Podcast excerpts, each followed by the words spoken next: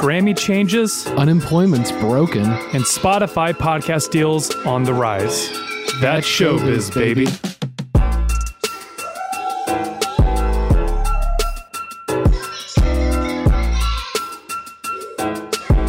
Welcome to episode four of That Showbiz Baby podcast, your all things music business and media podcast. I'm your host, Joe, with my co-host, Colin. Hey, Colin. What's up, buddy? How you doing? Good. I mean, nothing so far has gone wrong yet, even though our internet hates ourselves. Yeah. uh, so, Joe, where can we find us on the internet? Do you, uh, you can find us literally everywhere, Colin. Oh, yeah? Really? Yeah, Twitter, Facebook, Instagram.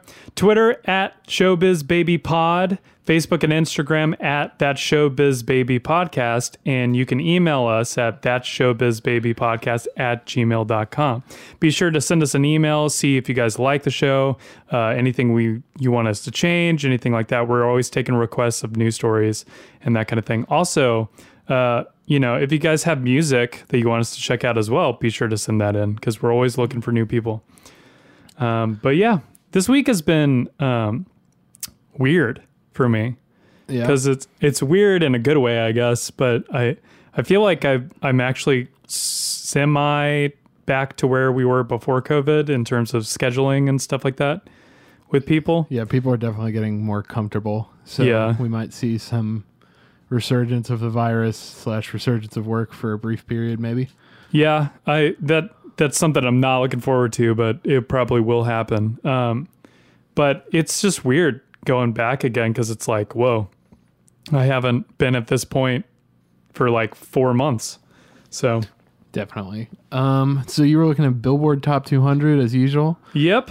Um, and nothing really changes that much. I mean, uh, Lady Gaga's number two now, but uh, here's the Billboard Top two hundred top ten. Number one, My Turn, Lil Baby. Two, Chromatica, Lady Gaga. Three, Wanna by Gunna. Love that. Four, High Off Life, Future.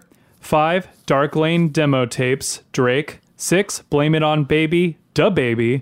Seven, The GOAT, Polo G, Polo G. I always fuck that up. It's one of those. We gotta Eight, up Hollywood's Bleeding, Post Malone. I feel like that one's been on the top two hundred for a while now. Yeah, it's been escalating. It's been up there. Forth. I don't think it's been top ten for a minute, has it? Or was it last I don't week? think it's been top ten for a minute. Yeah, um, I can't remember. It's definitely coming back. Number nine, Eternal Attack, Lil Uzi Vert. ten, After Our, After Hours, The Weeknd.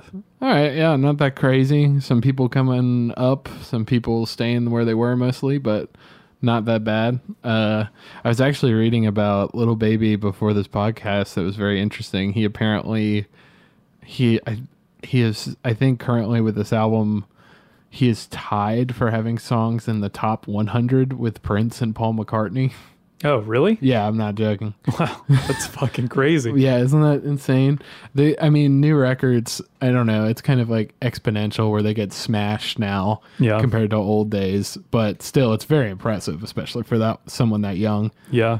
Well, it's crazy now, too, because, I mean, since COVID, you can't bundle any anymore with like live shows and the album sales and all that stuff. So right, and definitely le- less people looking to buy stuff right now. So yeah, you're definitely seeing some. Unless it's restaurants, apparently. Unless it's restaurants, especially here in Nashville, people wear your masks for real. Wear your masks. The motto of this podcast. Anyway, uh, speaking of weird changes that are coming about, I was looking into the Grammy Awards.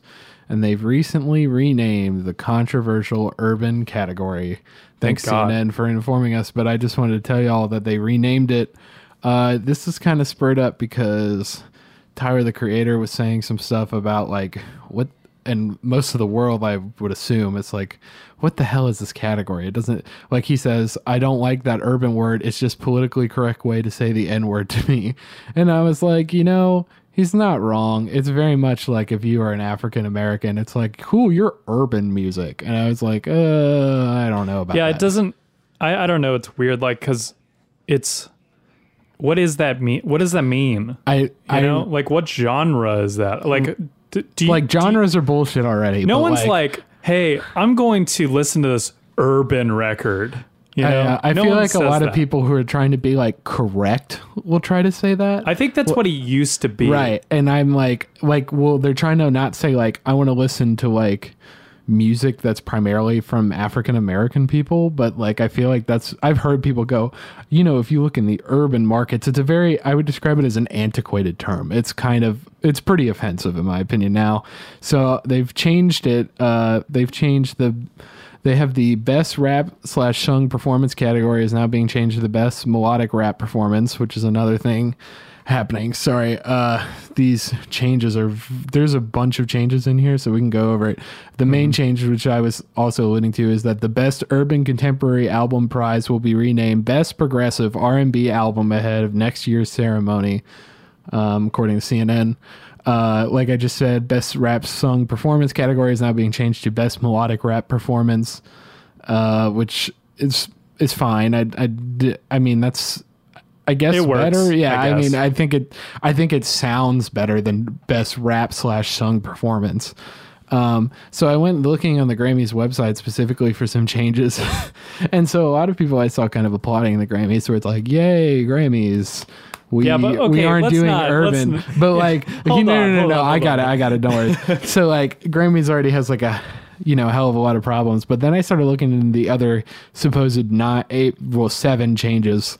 And so they changed Latin be- Latin Pop Album uh, has been renamed to Best Latin Pop or Urban Album. And I'm like, why are we still using this? And then it goes, uh, Latin Rock Urban or Alternative Album has been renamed Best Latin Rock or Alternative Album, which I'm like, okay.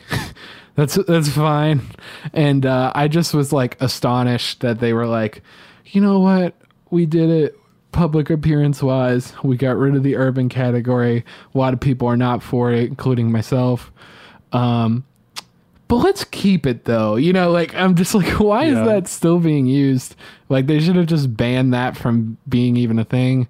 Uh, Joe will also like this last... this next one, which is uh, there is no longer a specific maximum number of releases prohibiting artists from entering the best new artist category.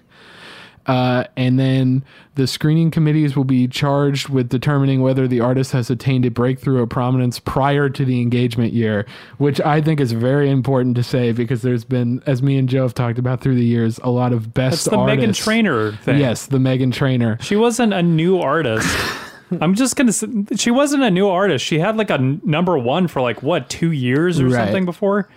I get it. Like the way artists move now, especially with technology, are way faster than it used to be.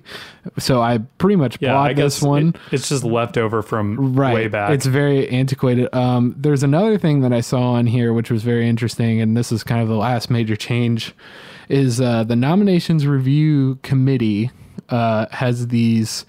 Uh, conflict of interest disclosure forms now. Um, each what? person invited to be a member of a committee must, declo- must disclose to the best of their knowledge uh, basically whether they have a conflict of interest. And the three just to like, they it's the Grammys, so when you read the re- website, it's kind of like reading like an A P Lit, you know, like... article. It, they all use fancy words, but I'll just say that they said three things. They said, you... can't be on a committee if you would potentially receive the Grammy in some way. Uh, you have financial ties to it, or you have like a family tie to the award, which makes sense to me. So, n- no one, no one in the Grammys can. No, if you're on the committee that decides it, I should say that oh. right up. So, like, if you were on like I okay. don't know, Best New Artist, like we were talking about, and you were on the committee to decide that.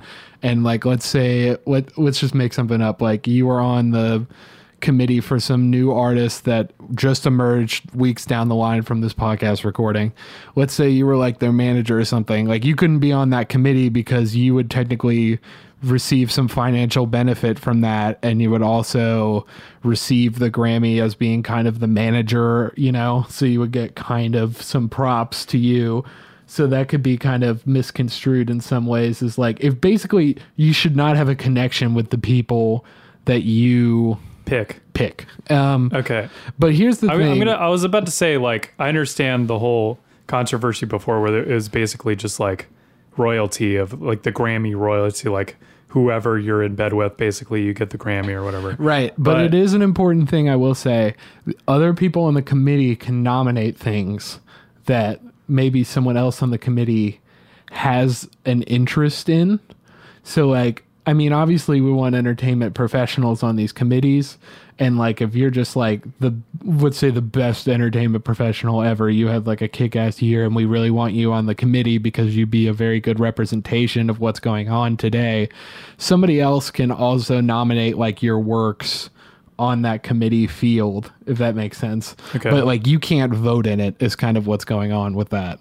Uh, and apparently it says failure to voluntarily disclose any conflict of interest will result in the person being barred from the future nominations review committee participation. So mm. some strict rules. Let's see if they'll actually get followed. Yeah, you know, like, yeah, we'll see. Right. Uh, like the Grammys have always been very secretive with their I stuff. Just always thought like the that whole thing I just read to you where basically it's like you can't have a family, you can't have a financial tie, you can't like actually be receiving it in some way. I thought that was like one oh one for award shows. you yeah, know what like, I mean? Like, you can't go up there and be like, oh, I'm presenting the Grammy for Best New Artist. Oh, look, I won. You know, like, that's yeah, ridiculous. I don't know. I, f- I feel like a really good thing is to have a, a good number of artists that are on it. But, you know, obviously their record can't, you know, be affiliated. But I think artists do a good job with like, seeing what's a good record, like melodically, like production wise, that kind of thing. Mm. But some of these industry professionals have a hard time, I feel like, seeing that or even uh, seeing what fans want and that kind of thing. Yeah. But I mean, that's, that's the debate of the lifetime. Are, is the Grammys, are the Grammys for uh, pedestrians or are they for industry people? You yeah, know? I could definitely see that. I mean, I, I think it's a very, if you talk to anyone on the street, I feel like what's like the top thing you could get is like a music person. They would probably say Grammy. Grammy. So like it, it has a lot of weight in society, but there definitely are arguments to say, just like a lot of award shows, that, you know, they're very slanted. And sometimes the only people that care if you won like, you know, a Grammy are other people in your industry. Especially if it's like a very lower tier Grammy sometimes. But at the same time, if you don't say anything about it and you're like, I have a Grammy, people go, oh, wow. You know, mm-hmm. I mean, I want a Grammy, but like at the same time, it's got a lot of problems. I mean, I will refuse a Grammy. Right. um, if anybody wants us to have a Grammy and wants to give it to us, please do. Yeah, sure. We'll take it. um, let's look at some other stories we got going throughout the week. It's been a lot of small stories, so let's yeah, go look at small. some of the ones that uh, Joe has. They're very like small in size, but they're very interesting. Like, yeah. um, so let's talk about some here in Nashville things. oh uh, boy, Joe and I have seen recently, but Joe researched it about Kid Rock's Nashville bar here. Apparently, loses their beer permit over COVID nineteen. Violations. Joe, yep. What did we learn about this? Uh, well, basically, is anybody surprised Kid Rock doesn't give a fuck about people's safety or health? No. So, of course, his bar was one of the bars in uh, downtown on Broadway that got fined. Um, I'm pretty sure heavily fined because it's like fifty dollars per like incident or whatever. And I think incident means whoever, each person over capacity. Mm-hmm. I'm pretty sure they have to pay fifty dollars per those people. So, I mean, it adds up. Um, but yeah, so basically, um, I think this was on a, I don't know when the photo was taken that went viral. Yeah. Of like the whole like bar is just slammed with people. Right. For anyone listening, it is literally the most people you could fit onto a dance floor in the middle of the COVID nineteen Oh, it crisis. was over capacity. Yeah, I would say like, that there's too. no way it was at capacity. Like, from a normal non-COVID thing. Like, they could have gotten trouble from the fire marshal, no less the COVID yeah. violations. And no one was wearing a mask except the guy who took the photo that I noticed. And uh, so that spread around, you know, of course. Um, and then it got, I think the photo probably is what did it uh, to get, like the attention of the local government and stuff to step in. Um, according to Inspector Melvin Brown, who was interviewed by the Tennessean, they were in violation of two points of the order. No interaction with the public is allowed, and alcohol can only be served at tables and booths. Um, so both of those were, you know, not followed. Uh, if you guys don't know, right now in Nashville, we're in phase two of a reopening. They say that phase three is supposed to be happening next week. We'll see if that does happen. Um, but in any case, Kid Rock wasn't the only one to get fined. Moxie Nashville Downtown Hotel got fined. Nudie's Honky Tonk and Beer Hall Broadway Brewhouse did as well. Nudie's is super famous, just as famous as Kid Rock's, if you like more. one hundred percent uh, more, I think. Yeah. I mean, it's like the prime, the pinnacle Nashville bar or whatever, um, or Honky Tonk bar. That's where everybody goes. But it's just, you know, liquor can still be sold, apparently. Yeah, I was. I think I was reading somewhere else. And they only... They only get it suspended for five days, which is nothing. So I was reading that, and I read somewhere else, kind of like in Reddit threads, and somebody was making an argument for it. But basically, they were saying that I've seen some things that apparently these uh, violations are very exponential. So if they do it again, it gets worse and worse and worse, which yeah. is like what it's supposed to be. Um And then the liquor situation supposedly is because the state of Tennessee is the one that controls your liquor license. And so the city can control what the heck you do with beer. And I've heard rumors that the mayor of this town has tried to talk to the like Tennessee state governor about doing it. And yeah, he's Bill like, Lee. I'm not going to touch that. Bill Lee's like, our governor. Yeah. So, uh, you know, I think it's a very local story, but I think it's a very national, you know, wise story about like, we may be seeing a lot of these venues who are just, you know, trying to make their money back for a lot of this summer that they've lost. Yeah. Who are so they're going, not going to pay attention to the right. They're rules. Going too hard. You know what I mean? I I get it. Obviously, if you like worked on the staff there and you've been, you know, making nothing. Mm-hmm. If you've been working during this time, if you've been making nothing, and then all of a sudden you're like, yeah, let's have a bunch of people in here and I'll just like get a bunch of tips because all these people haven't been able to go out, so they're going to spend like mad, you know? Yeah. Uh, well, but, I mean, the owners of Kid Rock's have been like, they've put out statements and it's been known that they don't believe in COVID basically and all this stuff. So it's not like from a business perspective, they I, I think that's part of it for sure. But I also think it's just stupidity. Yeah, I mean, I agree. But like the the thing that's going to drive that stupidity is them being like, we're losing so much money because of this. So Boo. like that, I know. It's I'm sorry, like, dude. Nashville bars make so much money every weekend. Oh, I completely agree with you. I'm just saying, like, if I'm playing devil's advocate here, this is what they're doing, and that's why, like, it's, you know, they they probably are perpetuating a culture, and this is why I think it's going to be very interesting to see as the United States moves up and like what, you know, states and counties and different things actually try to really stranglehold these businesses and really making sure you're like, hey, you better be following this or we're going to come after you. It's yeah. going to be interesting to see like what the level of that is, because it's not going to be like, you know, every state and county has their own rules. So it might be like way worse somewhere else. I mean, I feel like I would describe this as a slap on the wrist, and from my opinion, but like, let's say, if, I feel like if this happened in California or somewhere else like that, they would have just, oh no, you're, you, we're taking you down. Yeah, it would have been a month. Right. You wouldn't be able um, to sell for a month or something. So it's been very interesting about that. Uh, speaking of a lot of this money being lost, I was looking into unemployment, uh, currently for well, here let's uh sorry to interrupt um let's let's do the other Nashville story just okay so we, that's fine with yeah me. we'll we'll keep it connected yeah uh so we got another Nashville story, which is very interesting in my opinion, uh and Joe looked into this one too. Mm-hmm. And it's about our good old girl and country saint Dolly Parton, and yep. they're gonna uh, try to replace a K K K leader's statue with her. Yeah, so the um I think it was this It might have been the city council, or maybe whatever's above the city council, voted that a bust of um, the K K K, like Grand Wizard uh, Nathan Bedford Forrest. He he has a bust in the Capitol, and people are pissed off about that. You know, reasonably so. So, um, but there's been a petition that recently went viral um, about getting Dolly Parton's bust uh, to replace it. Because, I mean, she's done so much good for um, Tennessee and honestly nationally as well.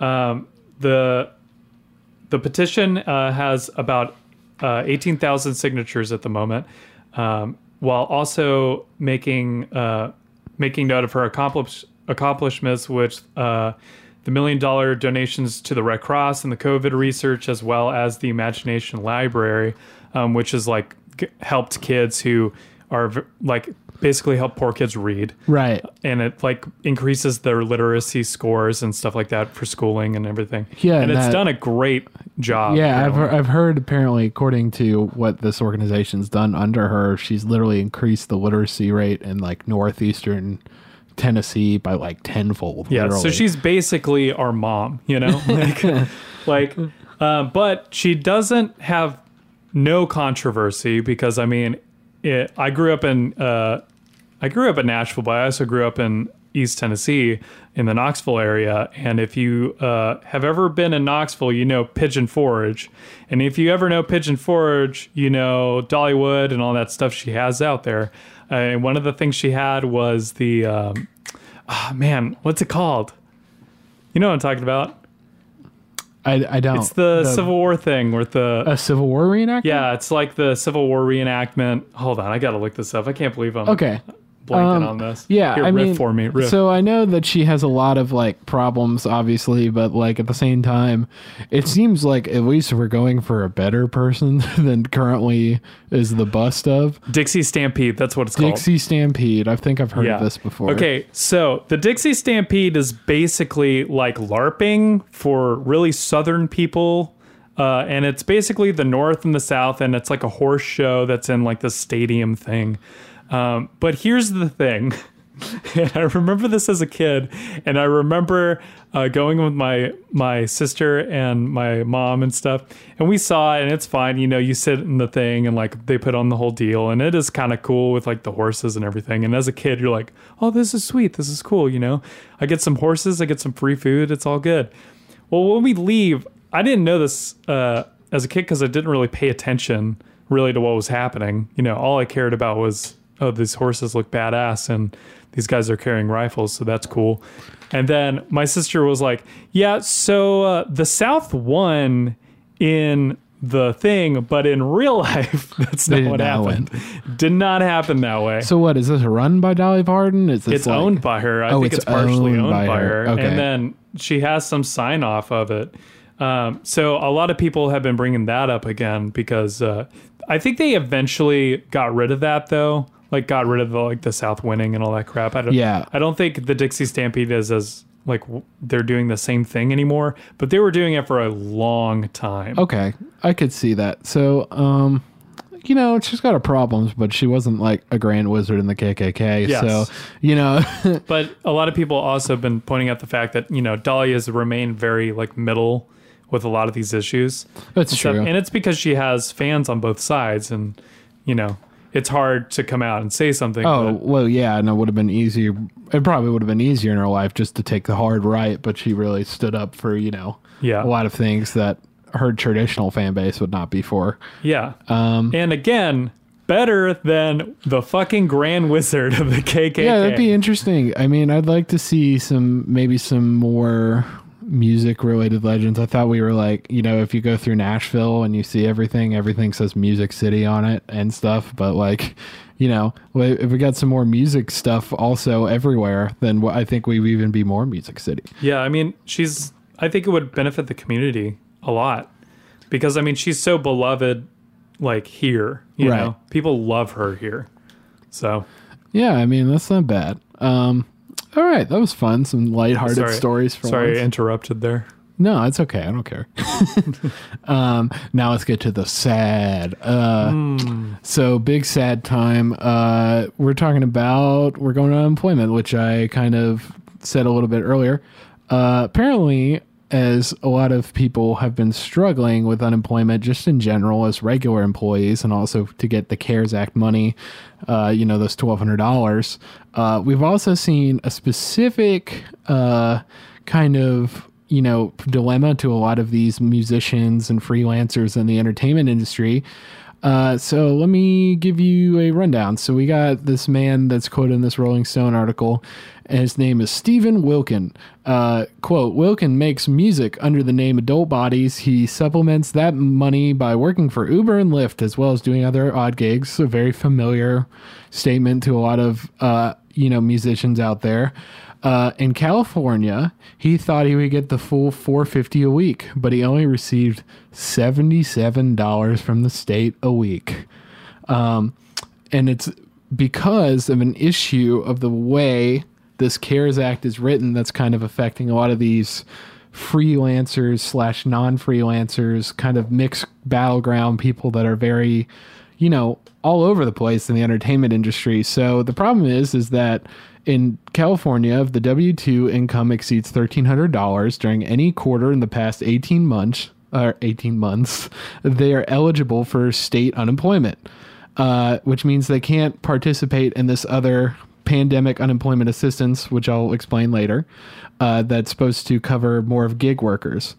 Uh, so the thing with unemployment, though, is that is all calculated by your W two income. Mm-hmm. So basically, because he made more than thirteen hundred dollars in W two income in the past eighteen months, his unemployment has to be traditional unemployment. That's oh, so it doesn't. So it does not count any yeah. of that gig working and stuff that he did before. Um, and he estimates that that W two income that he has made is only about three percent of his income. So his unemployment money is calculated from three percent of his income. That's so bullshit. um, the problem with this is basically this comes out of, apparently from what I've been reading, is how the CARES Act is written. So we've seen the traditional unemployment money, which is like the pandemic unemployment compensation.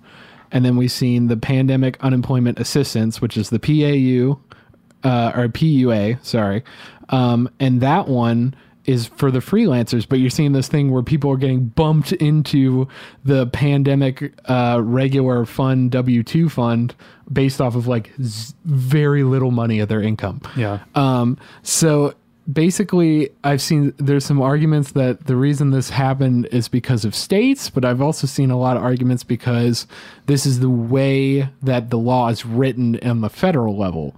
Um, but the point is, is you're, we're seeing a lot of people get screwed over by this because it's only, you know, calculating W two money, um, which is ridiculous, you know, because there's a lot of people out there, and they even mentioned this. There was an engineer who apparently made like five thousand dollars on a W two from working with a band one year, and all his money is calculated from that. And he makes way more than five thousand dollars over the last two years. Yeah. Um, so it's been very interesting to see all these people, specifically, especially the music industry and the way it's set up, get screwed over by this. Um, And we've talked about this before, Joe, but are we seeing maybe the negatives of having everyone not on a W two all the time? Yeah. Yeah. Absolutely. And more of a ten ninety-nine situation. I, the, people in the music industry don't want to pay people. Like well, they've never they've never wanted to do that. They they always like the freedom of having gig workers and stuff, and you know that's great and everything, but I think the the people are going to see, especially gig workers are going to see, you know, I really need to aim for a business or a job that like really like um at least gives a little bit of a shit to give me a mm-hmm. W two, you know.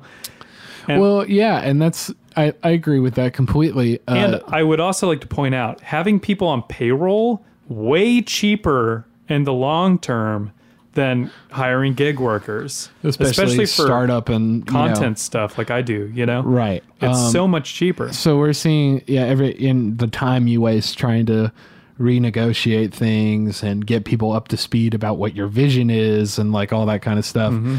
Uh, so I completely agree with that. I also agree that the way this law is written is very strange. Uh, and so basically throughout all these states, people are getting screwed to different standards. And I think we're seeing a lot in this country because we have so many issues flaring up in twenty twenty, but we're really seeing the music industry get shafted in so many ways. Yeah. Because we're seeing, you know, obviously we're going to be the last people to open up. And then now it's like, oh, even the unemployment we're getting shafted on. Too. Yeah. I, I would point out, I think a lot of people take entertainment for granted. Right. And I think it shows in the way laws are passed. You know, people don't really hold, people don't think about when they go to a show, oh, who's running this? Like, who's the guy behind the, the booth? You know, who's the guy backstage who has to do settlement and all that stuff? They don't know all these things and like how much effort goes into putting on a show. They just see, oh, my favorite artist is coming. cool, here I am. Oh, well, they're gone now, you know? Yeah. And out of sight, out of mind kind of a thing. I completely agree. Um, I guess in a vain spot of like hope, uh, they're tr- currently trying to lobby for this in Congress um, to see if we can get some changes to the CARE Act, but no idea how that's going to go. Um, uh, moving on, we got another... Thanks for bumming us out, Colin. yeah, we're, we're going back to maybe a good thing. Good thing for us. This yeah. is a good thing for us after that bum out. Uh, Spotify's latest podcast deals have helped drive market value up thirty-nine percent. Yay. um, yeah, we're probably not going to see. Probably not going to see that thirty-nine percent, but, you know. Um, so, Joe, you read mostly about this. What's going on with this? Mm-hmm. Why are we getting this drive up? Uh, basically, uh, Spotify is playing kind of the um, exclusive podcasting game, um, and that's from signing Kim Kardashian West to Joe Rogan, while also getting Barack and Michelle Obama on, which I didn't see a lot of stuff about that until doing some more research into it. Um, but they're going to have like some podcasts uh, from there. Uh, they have a production company called Higher Ground uh, that they're going to funnel stuff through. So I think Barack and Michelle Obama will have a podcast while also having a bunch of other ones that they're going to bring to the table as well. Yeah. Um, which is going to be super interesting to see, uh, especially like what kind of podcasts are going to do. I'm assuming it's going to be, you know, politics based, but um, we'll just have to see. Um, they also announced that they were going to be entering in a multi-year, multi-project with Warner Brothers, uh, D C Universe I Ps, Um, by creating scripted audio shows, which was um, competing with Marvel's podcast deal with SiriusXM for exclusive shows.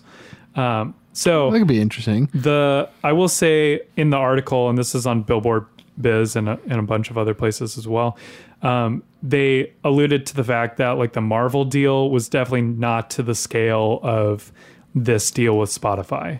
Yeah. So, I mean, Spotify is just massive. Like, it's, I definitely, you know, Spotify is massive, but I think they're definitely seeing the value in diversifying as much as they can as a streaming service, mm-hmm. uh, especially with just general streaming, like down in terms of like music, especially. Uh, I think this is like what Spotify can do. That's like a comfortable realm for them to diversify. Yeah. Um, I think we're also seeing kind of like how, uh, thankfully, we've gone away from this a lot, but, uh, you know, maybe the return of like exclusive streaming rights, especially in terms of like listening material. Um, because, I mean, you remember back in the day when like Tidal used to pull that stuff where yeah. it's like, you could only find it here. And then that kind of got like pulled back or like, like Chance the Rapper's right. record, which didn't get nearly enough attention when it so came like, out. So like, yeah, like stuff like that. And we've kind of gone away from that from music. Thankfully, we've kind of realized the value in integrating pretty mm-hmm. much everywhere for most artists, but it'd be very interesting to see if they can do it with podcasts, because podcasts are definitely on a different ground and level in ways like they're very similar to shows in that way. Yeah. I mean, we all accept that like Netflix has these shows, Hulu has these shows, you know, we all accept that as like a fact. Uh, but I, I think feel it's like consistency too. And like audience consistency, like audiences are more likely to tune in every week to a podcast, you know? Right. And as opposed to, you know, like you obviously have your diehard fans, but it's definitely like you have a significant, you know, listener base, especially if you're in the top one or two, that's just listening to listen mm-hmm. as opposed to like, I want to follow this person everywhere. Um, Do you think um, Spotify at this point is like the main podcast hub? I think Spotify has a very strong market for it. Um, I think they're still, you know, they have such a, they have a very big market share for such an independent company. It's going to be very interesting to see kind of like how this goes up in terms of, you know, are we going to see more of, oh, Spotify is going to play an exclusives game and try to like beat out other people in terms of like more big influencers and stuff? Or are we going to see Spotify go, oh, everybody should come to Spotify. You know, we should all do this. Mm-hmm. Um, it'd be very interesting. I also think a lot with, with trying to, you know, maybe declare a king of like podcast hosting. It really comes down to U I a lot. I feel like for a lot of people, if you can't find it easily, easily and interact with it easily, that it's harder for people. I think that's one of the reasons why Apple podcasts is kind of, you know, probably even the closest competitor to Spotify in my mind, is because of the ease of use of, oh, you have an iPhone? Here, the podcast app is just available right yeah. now. It's already there. I will say, because I used to use the podcast app uh, and I use Spotify, the podcast app is not as good U I as it's, Spotify's. It's much more messy, and I really don't like the way you like look at f- older episodes yeah. or like try to like... Go the archiving is really yeah it's whack. Very strange. And then Spotify does a great job when you subscribe uh to have like basically a list of like the podcasts that got updated that week, and so that helps with keeping people engaged, as opposed to like I feel I feel like uh the podcast app, you know, it was just like whatever. Right. You might get a notification. I definitely don't think that anyone taking these deals is in any way a loser. Yeah, by, for sure. I don't think they're going to lose. Oh, they don't care if their listener base suffers either, because, I mean, they, they the millions of dollars that they sign. Right. For, and the other thing know? I was going to say is, like, I feel like um, it is definitely interesting to see Spotify do this as a terms to diversify their company uh, and to make it, you know, this is the place you listen to anything. I'd be interested if they uh, start going into like more audiobooks and stuff like that as well. Um, yeah. Just stuff that's, you know, related to streaming, but isn't so far that, you know, we're like watching a bunch of videos on Spotify. Or we'll say like, Amazon has a stranglehold on Has audiobooks. a stranglehold on that. So that, that's why I'd be interested to see if they'll, you know, maybe in the future try to go against that.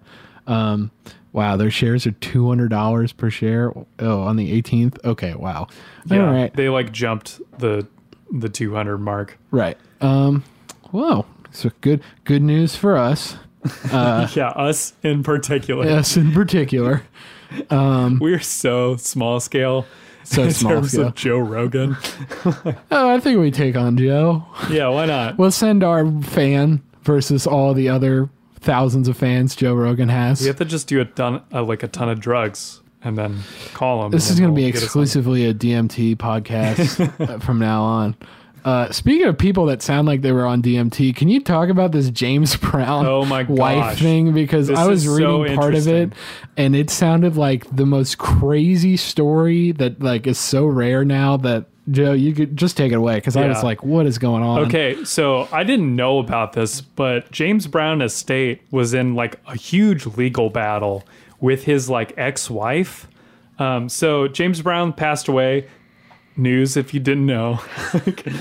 um, uh, so James Brown passed away, uh, and his last partner, uh, Tommy Ray Hynie, H Y N I E, which I'm pretty sure I'm saying right, uh, said that she had claim over part of his catalog and estate, basically. Um, here's the thing, though. During their entire relationship of, like, them getting married and stuff, they were so off and on, and there was a bunch of controversy around them because Heine basically was married uh, already to someone else, and James Brown didn't know, and he found out after they got married. And so... Of course, that rippled, like, that ripped apart their relationship, basically. Um, she, Heine basically made an effort to get the last marriage annulled.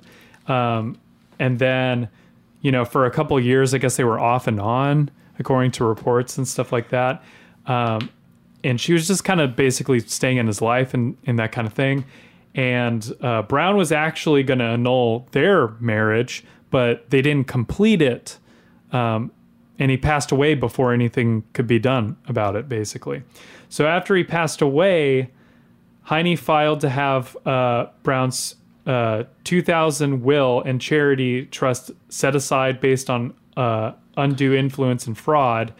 In two thousand fourteen, the circuit court sided with Ray, finding that she was still a surviving spouse for Brown and that the couple had not annulled their two thousand one marriage prior to his death. However, the Supreme Court reversed those decisions, finding that she in, was indeed married to someone else. Thus, her marriage with James Brown was void from the beginning. So, you know, this is like a, I think this is like a, like a sixteen year battle or something like crazy. Right. Since, no, it's, a, I guess it was like fourteen, fourteen year battle. Yeah. Since he died, you know. Like. Yeah. So it, it's crazy. And, you know, nine of uh, Brown's kids are like were represented by the attorney, uh, Mark Toberoff, uh, who represented their interests and stuff. And he basically was the guy who brought it to the Supreme Court. Um, so it goes to show, you know, nine out of ten kids, nine out of ten doctors recommend. Uh, but uh, uh, it's just interesting because it's, I don't think we've seen that level of like, we don't know where this catalog's going to go, you know, yeah, for a I've, while. I think uh, it's definitely a lesson that if you are an artist of pretty much any size, especially if you're shooting for the stars, that you need to think early on about how, when you die, how this is going to work. Um, well, she, he, she signed a prenup. Yeah.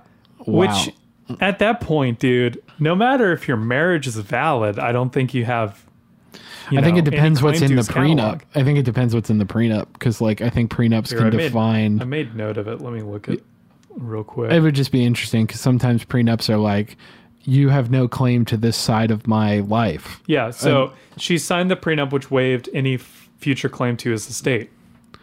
Oh, which okay. includes the catalog.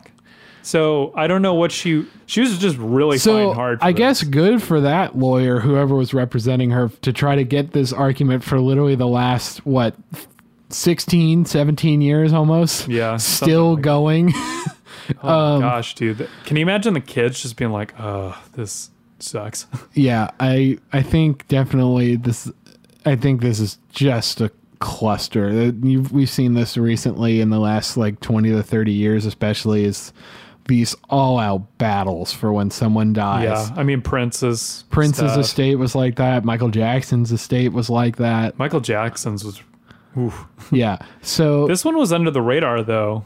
I, I think there was news when it came out. I think it's just been going on for like fourteen years. Yeah. So like, it's hard to be like, in breaking news, remember this and how like messy it is. Uh, fourteen years. But yeah, uh, definitely if you are a person that has created copyrighted material that you feel like will be valuable at some point in your life, definitely think about where it's going, how you can make that clear in a legal document, and who's going to be the head of your estate when you die. Yeah. um, and, you know, obviously when James Brown or anybody starts out, no one's going to think, oh, I'm going to own all these valuable rights to things. But I think in your twenties, you should be writing your will. You yeah, know? Maybe. You never know when it's going to happen. It's always better to be prepared. Yeah, it's up to you. But especially if you're like someone who's creating a lot of copyrighted material, yeah. uh, you know, it's songs, and I don't I Ps know, models, are, anything that can really be copyrighted or even patented. I Ps are so complicated to to keep track because there's so much refiling you have to do. There's so much upkeep with like the copyrights and like where you're, you know, yeah, and proving that you're still using the copyright and stuff like that. Yeah, it's confusing. It's just utterly, honestly, kind of a train wreck of a system, but it kind of works, and that's why we use it, I guess. Well, yeah, um, yeah, an end to another giant artist and his career, and then let's talk about another giant artist and their career soldiering on throughout this pandemic. Um, so Nashville darling Garth Brooks. Um, I, is he the Nashville gar- darling? I would describe him as a Nashville I guess, darling. I guess he is. Yeah. He's he's the top of like a, he is the number one country tour. Apparently, he bought his car at the Toyota dealership I got my car at. Ooh. Yeah. We got connections on this podcast, yeah, folks. uh, so he announced, uh, Garth Brooks, on June eleventh that he was going to make a nationwide gig that will, quote, help bring everyone together, which if there's such anything, a Garth thing to say. That's a Garth thing, but if there's anything that any company should learn, anything any company does will never bring everyone together. Yes. Uh, basically, this is an event that he's going to sell uh, that has drive-ins across the nation, over three hundred uh, in cahoots, and it's on June twenty-seventh, which will be important later. Uh, and it'll cost one hundred dollars per car to go to this event uh, at whatever local drive-in is near you. And they say there will be an estimated two hundred fifty to three hundred tickets sold per the venue. Um, this is very very innovative, in my opinion, in terms of like what's going on. And I was kind of confused at first because like everything that I've seen was like this nationwide gig is like what they were saying, or like this event and all this stuff. And I went, wait, is this like a tour? But then I went to Garth Brooks' site, and the only thing that states how it's like a one-time thing is that it just says only on June twenty-seventh. So I've seen a lot of confusion online. I've been talking to some people. People think that Garth Brooks is going places, and he's not.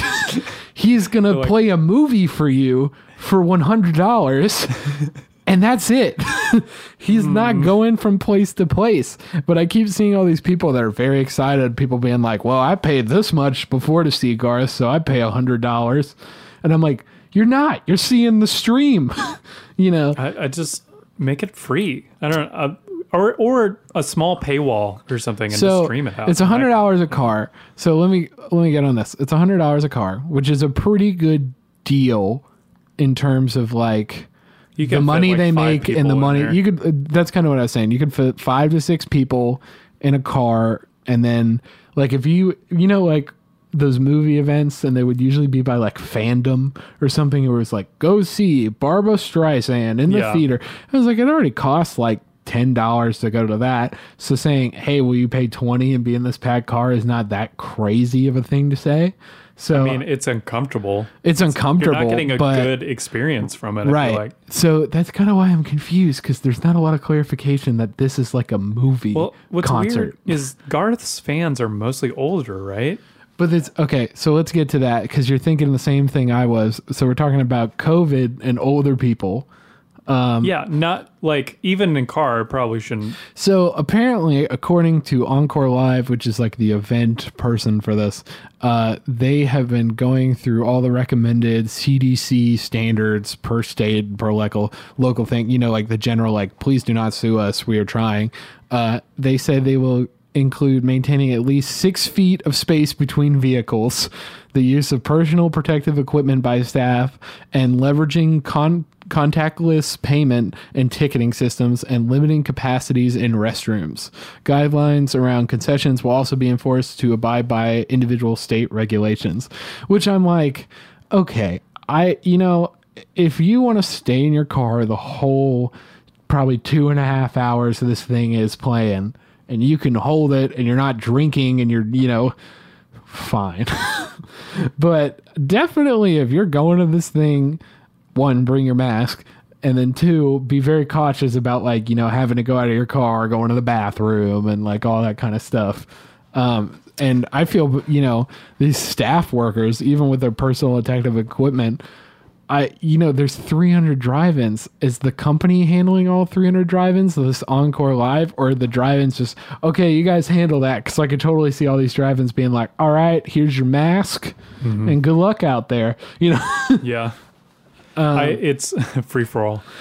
I, it's, it's I, so I don't bad. know. It just, from a business perspective and just from his fans, I feel like, you know, most most people, most Garth fans, I feel like, are older people who would rather just stay home and like watch it online. He's got some younger people. Right? I think he's got a kind of like, and I don't mean to like directly compare. He's got a mix. He's kind of like a Paul McCartney. Yeah. You know, like where you go to a Paul McCartney concert and there's a bunch of old people, but then like there's all the children and all that stuff. He's just that big of a face in country music. Yeah. So I think this is like a very smart way to make money for them, uh, especially if it's literally like, they say it's a live event, but I, I'm really, really... It's not a live event.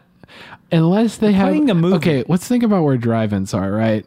Drive-ins now, the remaining ones, are in the middle of nowhere. Yeah. There's not a lot of drive-ins in, like, the random cities, which is important. Unless because you're this, L A. This has to deal with infrastructure of data. So, like, we're talking about internet strength and all that kind of stuff. They're not streaming that. They have, I guarantee you, some hard drive that has the concert, and they all play it at the same time. Yeah. And so that's definitely what's happening. I mean, good for Garth in one aspect. All of it, like I'm saying, all these drive-ins are in the middle of like not very metropolitan areas. So they're like with a lot of rural people. So like a lot of people will make the drive into those theaters from like all these rural areas that oh, are Garth fans. I'm sure those people will. I'm I'm thinking about city folks will probably go too. I mean, right? It's I think, and like again, this is a this is like a pseudo live event is what I'll call it, and people get pumped about that. You know, like we can't go see a concert, but you want to go see Garth Brooks tonight? We have nothing better to do. We I can't, want, we're not supposed to go outside.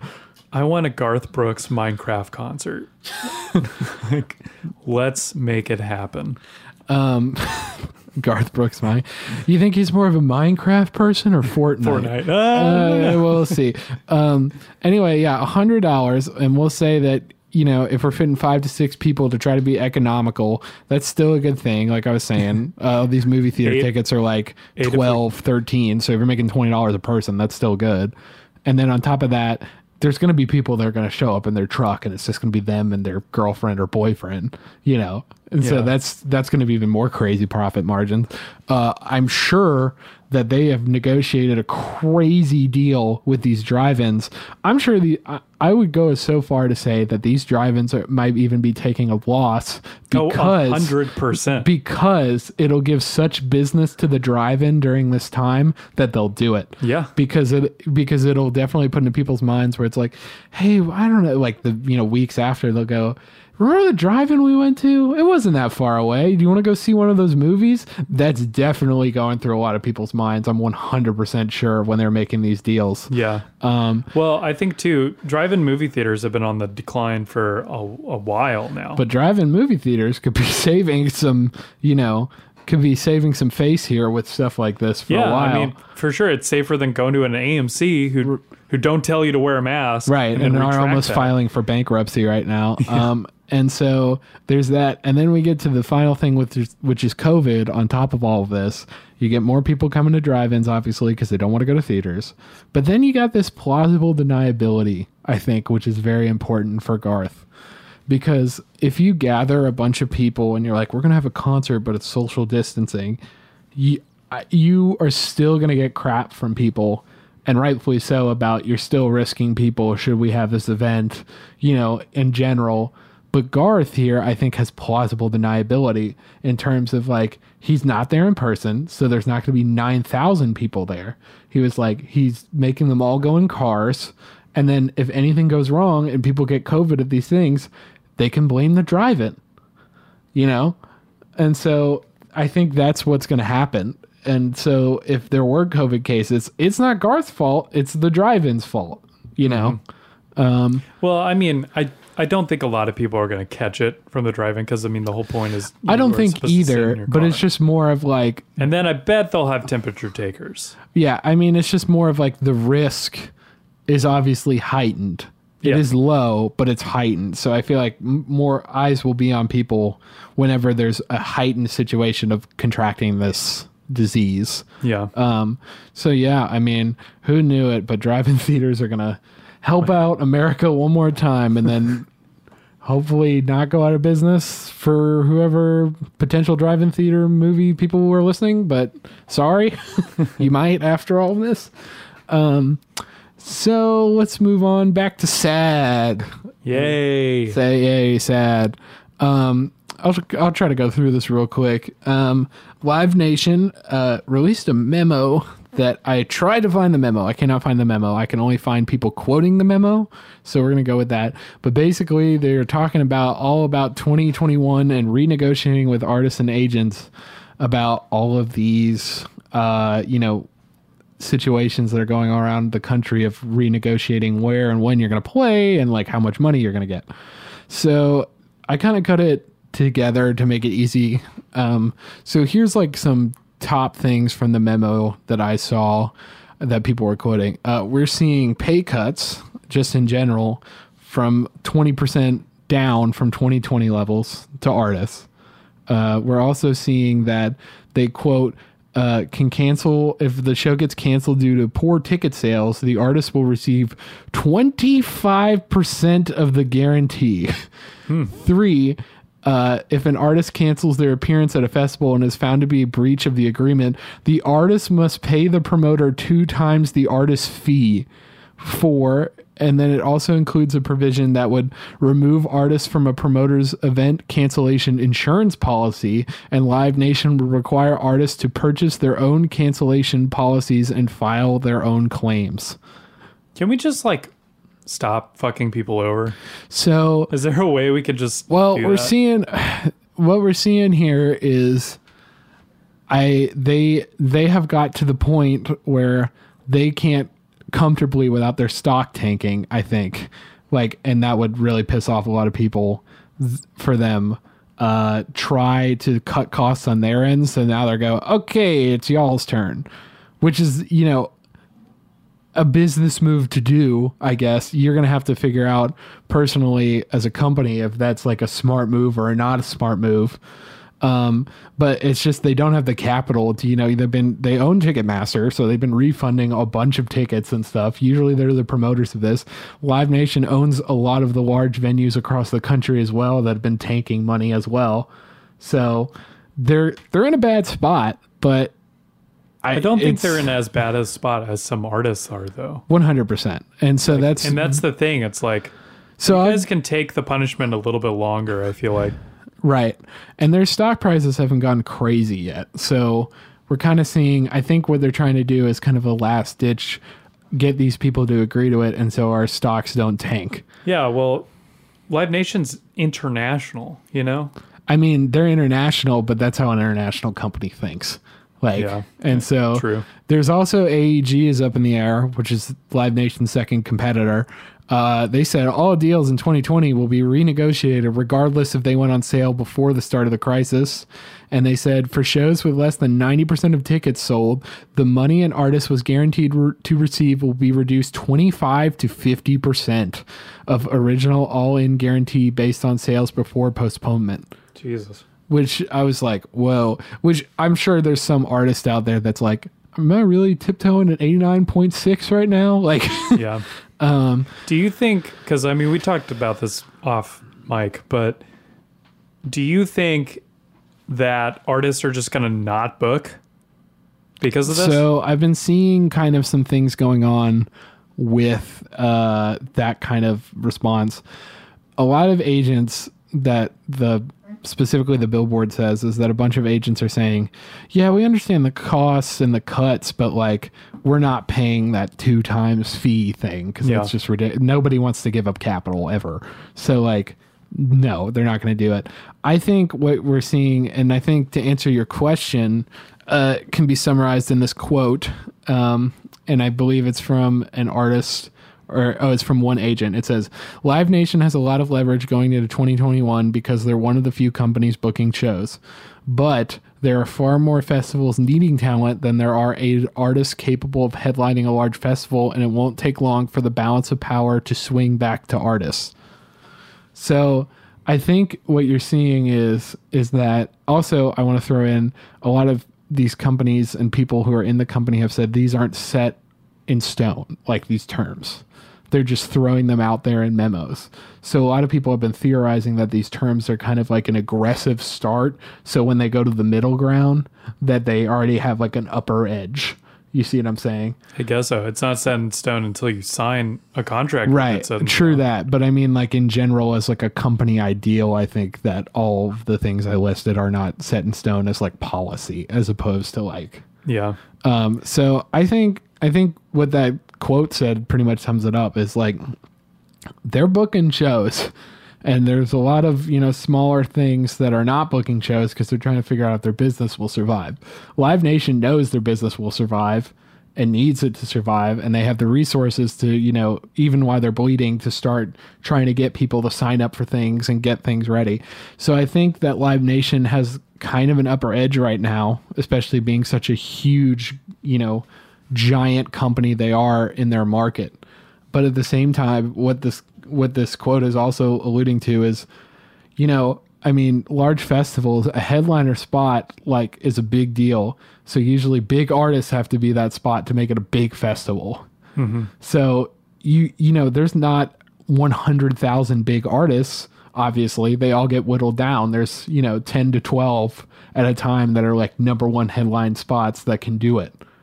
So you're seeing that balance of power, I don't know how it's going to break down, but I feel like the breakdown right now is it's very interesting. It seems like they're going on the offensive. I definitely think that they're going to hope that some people are dumb and just go, well, yeah, you're the biggest company ever. Yeah, we're just sign all that away real quick, you know, but who knows? That's kind of the thing. Uh, also, they uh, some people have warned that this change could bring unintended consequences by making this kind of a standard uh, if yeah. it gets adopted, or it could cause artists to avoid newer festivals or agents demanding a role in choosing the lineup of to mitigate risk of festivals. Um, like w- newer festivals that are owned by Live Nation? No, or? Well, yeah, that and like, well, you have to remember that Live Nation in some parts will also do have their hat in different things sometimes. Maybe they're not specifically the people putting on the festival, uh, but they could be Ticketmaster, who handles all the tickets and stuff, and I'm sure they're going to have some more aggressive policies as well. Um, what I think a lot of, what I'm seeing a lot is I think a lot of agents and stuff really, really are opposed to this, like, pay us if you drop kind of thing. Yeah. And, ju- and basically I think we're seeing that as like a stranglehold for the agents going, look, you can take less money, but we're not doing that. And so I think the idea is that, like, if they were on a newer festival and maybe like some controversy happened or something, or like some other controversy, like filled person was on the lineup and, you know, like a Twitter thread started that grew into like a giant, you know, on the internet scandal of like, why are you promoting this festival? It's terrible. Or why are you being on the same bill as this terrible person? Then like the agents definitely want the ability to go, okay, we're getting out of here. You know, mm-hmm. we are dropping it and not have to lose that money. Um, but yeah, I mean, Live Nation really pulling out their guns, but we'll see what they stick to. And A E G is also doing that. It'd be interesting, as the article kind of hints also, if there's going to be some smaller promoters that play ball with the artists immediately and say, we're going to be the artist friendly ones yeah. and try to, you know, swoop some people in.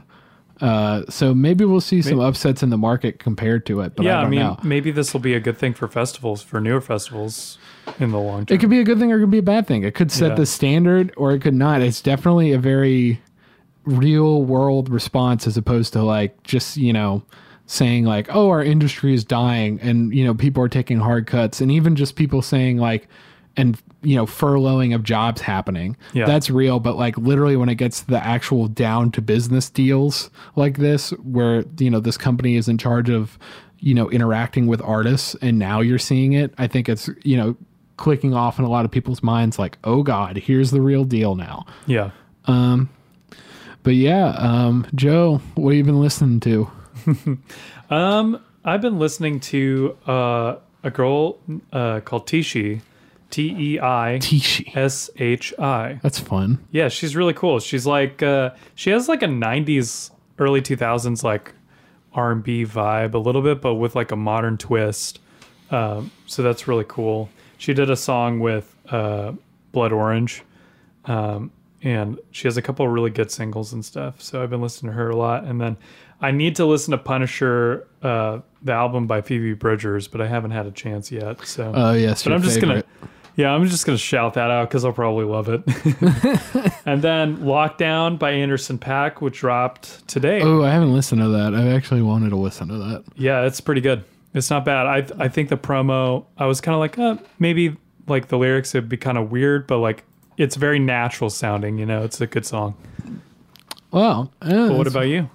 Uh, I've been going through a lot of my playlists lately. Uh, not specifically like anything really new. Uh I have been listening actually to me and yours like favorite, which is like I've been listening to Breakfast in America a lot recently. I like how your your playlist is named Angst. Oh, that's my Angst playlist. It's only nine songs. Uh, but like I've I've mostly been perusing like my Decades playlists, which are literally playlists of like songs that are all from one decade. Mm-hmm. Um, but yeah, I've been listening to that, and then I uh, oh, also I've been listening to Let's Rock by Black Keys lately a little bit more.